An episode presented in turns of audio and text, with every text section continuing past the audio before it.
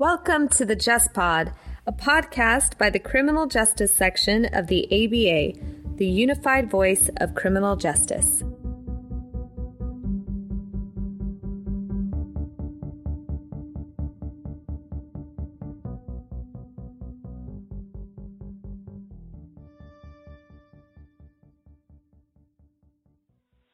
Welcome to this episode of the Just Pod. Today we're speaking with Liz Ryan, who is the president and CEO of the Youth First Initiative. Liz, thank you for joining us today. Thank you for having me on. No, we appreciate it. For our listeners, Liz is actually in New Orleans tonight, so she's fitting us in in her travels, and she's there to commemorate the closing of a youth prison there, and she can tell us a little bit more about that later. But in other background, the Youth First Initiative is a national advocacy campaign to end the incarceration of youth by dismantling the youth prison model, closing youth prisons, and redirecting resources towards effective community-based programs for youth. So we're speaking with Liz today as we're reflecting on youth incarceration as Netflix has released a miniseries, When They See Us. For our listeners, if you're not familiar with this new miniseries or if you haven't heard about it, this miniseries shares the experience of the Central Park Five. And also for those who are unfamiliar of the case of the Central Park Five, just as a little bit of background, in April of 1989, a young investment banker was jogging in Central Park and was badly beaten and repeatedly raped. And there were five youths that were labeled the Wolf Pack and accused of this crime. And they were convicted of the crime. But the trouble is, is that they actually, it turned out that they weren't responsible for the attack. They served between 6 and 13 years, and in 2002 they were exonerated after a convicted rapist confessed to having raped the woman and police matched his DNA to the crime scene. So this Netflix series, When They See Us, focuses on the experiences of these boys who were wrongly accused. And so, as I mentioned, this, this highlights for all of us the need to reevaluate youth incarceration and youth in the criminal justice system. So Liz, why don't we begin with you kind of giving us an update on where we are youth in the criminal justice system and what is still needed. Well, I'm really glad you raised the when they see us because that film, that series, really it, it is so powerful and moving and emotional, and it really mm-hmm. underscores how young people are treated by the justice system. It talks about a case from 1989, but it could also be 2019. Right? What you see are young people who are railroaded by cops and prosecutors. You see young people who are wrongfully accused. You see them being, you know, falsely confessing through uh, coercive tactics and interrogations. You see young people being prosecuted in adult court. Um, and you see young people being incarcerated. And so when we look at what's happening in youth justice today, a lot of those same inequities, disparities, and harsh treatment are still happening today. The good news is that there are a lot of efforts happening around the country to try to change that. So after that case became very public, a lot of states passed laws to try more kids in adult criminal court, and also federal resources were put towards incarcerating more children and adults around the country. So it's taken the field quite a bit of time to figure out how to push back on. And it's exciting to see lots of efforts to get kids out of adult court, out of adult jails and prisons, to reduce the overall incarceration of young people in the juvenile justice system, to invest more in young people in their communities. And so I think there's good news to share about that, but there's a lot more that needs to happen that we need to continue working on. And what should those reforms look like? Well, I think I, I they fall in several categories. One is we're spending way too much on incarceration. We're spending about five billion dollars a year to incarcerate young people. So we need to majorly shift those resources towards investing in youth in their communities. You know, we spend roughly $150,000 on average to lock up a young person for a year.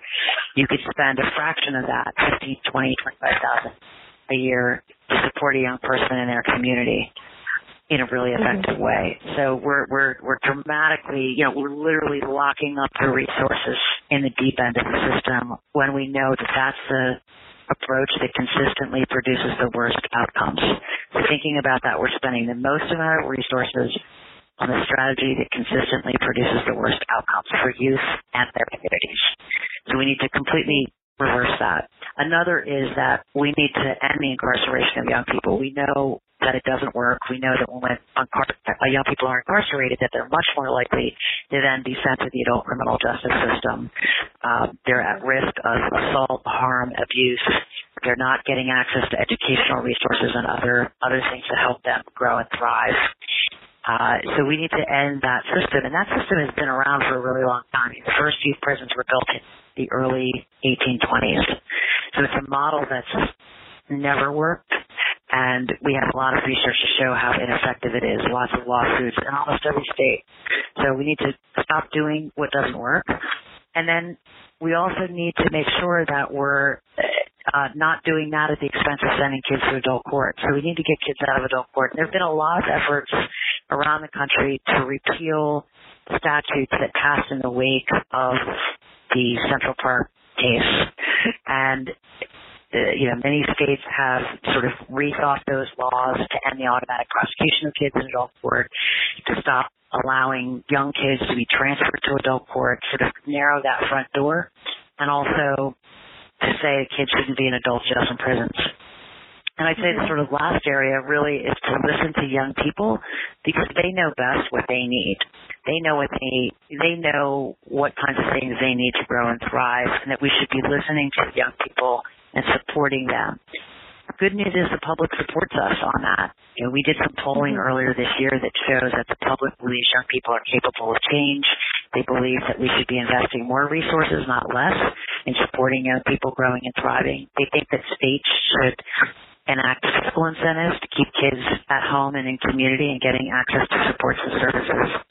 And, you know, we also know that when young people have caring adults in their lives and supports, that they're they're much more likely to um, grow and thrive and become productive, and successful adults. So we should be accentuating and building on young people's capabilities and assets to help them grow. Yeah. I'll say that even just in watching the trailer for When They See Us, it was very emotional for me to watch that. It, I, I mean, even just the trailer was effective in accomplishing its mission for me. You know, in, in the trailer it says the idea is that when they see us, we keep sharing these stories, then they'll understand the urgency of addressing this. And I, I can tell you that for myself in watching even just the trailer, I was just shocked and horrified. And, you know, you just think that that could easily happen to anybody.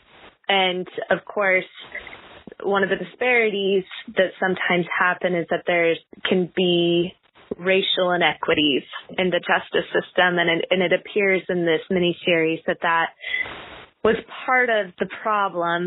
Is that something that you see in your work? Yes. The racial and ethnic disparities in juvenile justice are profound. I mean, we've seen a dramatic reduction in the use of incarceration in the last decade. It's really been cut in half. And in fact, just this week, the U.S. Department of Justice came out with new numbers showing that it continues to decline. However, racial disparities persist. And what we're seeing is that young people of color are much more likely to be incarcerated than white youth, even when charged with similar offenses. They're treated much more harshly, much more punitively. And it's not because young people of color commit more crime than white youth. That's actually not the case. White youth and youth of color commit roughly the same levels of crime. The system is just much more harsh and much more punitive. And it really stems from where the where the criminal justice system originated. You know, you see mm-hmm. it's a mm-hmm. legacy of slavery that really hasn't hasn't addressed these profound disparities. Um, we see, you know, one of the, the greatest points of disparity is when there's a decision made about incarcerating a person. So in a state like New Jersey, black youth are 30 times more likely than white youth to be incarcerated. Right? in Wisconsin, black youth are 15 times more likely than white youth to be incarcerated. So you're seeing very dramatic disparities that continue to persist, even though the, the overall numbers of youth being incarcerated are coming down. hmm Yeah, and I think one of the other things that gets highlighted even just in the trailer is you see some of that coercion or just the interrogation tactics. And one thing that I found particularly troubling and is when one of the younger teens is being interrogated and I think it's his sister that's there and they're trying to get her to sign something and they're saying, don't you want to help your brother? You know, sort of promising that he can go home and she's feeling that pressure and who knows what the implication I don't know just from the trailer on what the consequences were of her signing that paper, but I imagine that it ended up being part of what led to his conviction, which is really upsetting. And something that uh, we've talked about recently on the podcast as well is that sometimes for people that are a little bit removed from the criminal justice system, there can be the assumption, I know I've been guilty of it at times too, there can be this assumption of, well, an innocent person wouldn't plead guilty. But when you see a story like this in in this mini series, you see the circumstances, the fear, the confusion, the lack of resources. You know, you see one of the youth saying, oh, I think I'm going to get money from church. They said they'll help me. It's heartbreaking to realize that socioeconomic status and those things can all influence whether a person takes responsibility for a crime they didn't even commit or not. And I find that really troubling and, and I feel like that's something that is also part of what needs to be reformed in the criminal justice system is something I, I shouldn't say we, like myself. uh, that's something that the criminal justice section has focused its attention on and, and members within the section they're working toward plea reform and and cash bail reform and things like that. What is the state of reforms like that for youth being intersect with the criminal justice system? there's a lot of efforts that are happening. First, that the the area that you're talking about in terms of interrogation techniques utilized by law enforcement that were really um, brutal on these young people. You know, they kept these young people uh, in interrogation rooms without water, without food, without sleep, without any adult present and they forced these kids to confess to something that they didn't do because the young people at a certain point just broke. You know, they wanted to go home, so they said what the cops wanted to hear. Um, and then those tapes were used against those young people. In fact, that was the only evidence that law enforcement had um, against these young people, and it, and it was a horrific outcome. Right? They were all uh, sentenced, they were all convicted, and then they were all incarcerated as a result for for many many years and their their childhoods, you know, were robbed of their childhoods. Yeah. So that kind of work. I mean, there are lawyers that are working on trying to put safeguards around interrogations, what the process is, who has to be there, um, how long they can be um, undergoing those kinds of interrogations, whether or not they're taped interrogations. So there's there's work that's happening on that front. There's also work happening around detention and incarceration of young people. You know, the Annie Casey Foundation has had a whole initiative for more than two decades now to reduce the inappropriate detention of young people, um, to keep young people out of being detained. Because the understanding is that once you detain a young person, then they're more likely to go deeper in the system and then to be incarcerated.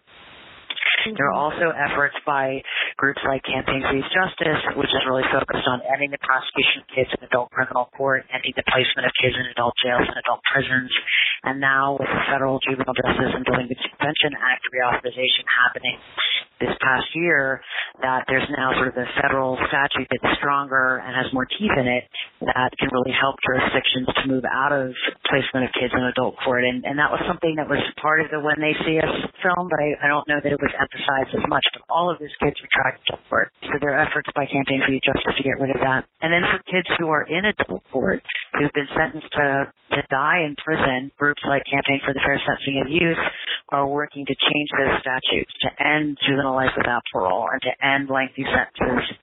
There are a couple of other areas where people are focused as well. So groups like youth advocate programs, which really work with young people in their community, and they work with, with kids with high high risk to reoffend and also uh, complex needs. They're really working on a campaign to to to ensure that young people have access to community-based based supports and services. And then groups like Juvenile Law Center are working with organizations and individuals to end these exorbitant fees and fines that young people and their families are being charged, right? So in mm-hmm. every state in this country, every state in this country, states are permitted or, or required to charge families for the incarceration of their child. So imagine mm-hmm. that your child is being incarcerated and then you're being charged for child support or child care as it's called in some places. Um, and there are lots of, that. lots of, the, yeah, there's these fees and fines exist across all areas of the justice system and and they actually help fund some aspects of the justice system and even even public defender offices so that there's a really perverse incentive in there to keep the fine or the fee in place. And so Juvenile Law Center did a report last year looking at at sort of the breadth and the depth of those kinds of fines and fees. Um, and they they they're working with people across the country to try to repeal them. So what we're seeing on a lot of these areas is that there's a real appetite to roll back some of these heinous policies that seeing uh, across the country and to really highlight the expertise of young people and their family members who've gone through this so that they're the ones who can share their stories and their recommendations about what reform needs to look like. And that's really exciting to see policymakers responding and feeling the heat or the pressure, frankly, to, to do something in the wake of these horrific stories and abuses that are coming to light every day. Yeah. So now on the other end of things, there are youth that commit crimes. And in this mini series, it features a miscarriage of justice and youth that were victims of the criminal justice system. Now the reality is is that sometimes youth are committing crimes and there can be a question of competency and the level of accountability for the decisions they're making just because they are youth but it's a, it's a hard example but for example the Parkland shooter he was a teenager at the time right? And he committed this horrific crime against his fellow students. What what is the answer then that's recommended as an alternative to the criminal justice system for someone for a youth that really has committed a crime and has hurt people? And there's a lot of damage that's been done by their actions. You know that's a really good question that you're asking. I think that um, a couple of things I'd say in response to that. One is that the vast majority of youth who are in the juvenile justice system don't need to be there right? That they mm-hmm. haven't, they don't pose a serious risk to public safety, and particularly young people who are incarcerated in the juvenile justice system. The vast majority of them could be better served in their communities. So we're really using strategies that should be reserved for the very, very few instances when young people are at very serious risk to reoffend or have done something that the public views as dangerous. And so, mm-hmm. you know, we, we, we shouldn't be re- utilizing juvenile justice resources for all kinds of uh, things. We should really be reserving that. So it should be a rare instance that a kid's in the juvenile justice system and a very rare instance that they're in any kind of secure care. So that's the first thing I'd say. And the second is that, you know, it's, it's less than 1% of kids in the in the juvenile justice system who commit a crime such as what you just said. And I think that right, yeah, if we really, it's obviously an extreme case, right? It, yeah. it, right. So that's important to know. well, yeah, should we yeah. be building a system around the extreme cases, right? Um, right. In, and and then giving everybody that right Right. So that's the you know part of the reason why the juvenile justice system was created was created as an alternative to the adult criminal justice system, and I think there's some aspects of it that are true to what it was originally created for, and then there's some aspects of it, like the incarceration system, that have become a feeder system to the adult system. So when we send a kid to a youth prison, we're just substantially increasing the likelihood that they're going to reoffend and they're going to end up in the adult criminal justice system.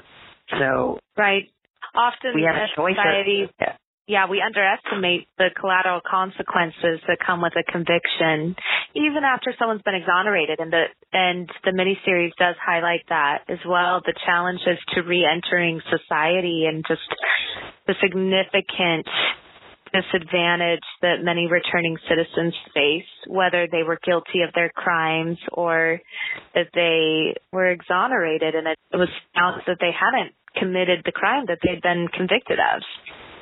Yeah. Well, you know, we have a choice as a society, right? We can hold kids accountable and essentially increase the likelihood that they would reoffend and end up in a worse situation and be a long-term consumer of the criminal justice system. Or mm-hmm. we can invest in young people and respond in a way that helps them to grow and thrive. And I believe we do have a choice and that and when we've seen examples of really responding in a way that holds the young person accountable but ensures that they receive the appropriate treatment and services that they need, that we can see positive things happen for those young people. But those are the exception rather than the rule, and we really need to we really need to change that. Yeah. Can you tell me a little bit more about what keeping these youth in, in their homes or in their communities would look like? What the services that you're referring to look like more specifically? You know, it would be a menu of services. It could be counseling. It could be access to mentors. It could be individualized services for that specific young person. It may be support on education. It may actually just be helping that young person find a job. In some instances, it's an economic situation that exacerbates a young person's needs and mm-hmm. enters into the justice system. Sometimes it's a question of responding in that way. So it really is an individualized response that we need to make mm-hmm. sure that young people get so that that individualized support for that young person it's not cookie cutter and it's not the same for every young person and it's not the same level of intensity for every young person. You know i sort of equate it to like does every kid need piano lessons? No right? Like we should that should be something that someone chooses and that they want to do right? So if they want to play like elton john you know they can go take lessons. But if that's not something that a young person's interested in, it's not going to work. It's not going to be a good fit. Mm-hmm. So we really want to appropriately match the services and supports and ha- give that young person some agency and choice over whether or not those are the kinds of things that they think would help them. Yeah. Well, we know that you've got an event to go to. Why don't you, before we close, why don't you just tell us what you're celebrating tonight? Uh, so I'm here in New Orleans at an event organized by Families and Friends of Louisiana's Incarcerated Children, known as FFLIC, that they're holding tonight on the 15th anniversary of the closure of the Tallulah Youth Prison. So they're using this as a conversation to get people together to think about the future of the youth justice system here in New Orleans and throughout Louisiana. Well, that's great. And thank you again, Liz, for joining us on the podcast and sharing your experience with youth in the criminal justice system. Where can our listeners look for more information about reforms and how they can get involved? To get more information about reforms and how to get involved, go to nokidsinprison.org. Thank you. Great. Okay, well, thank you again for joining us, and thank you to our listeners for joining us on this episode of the Just Pod.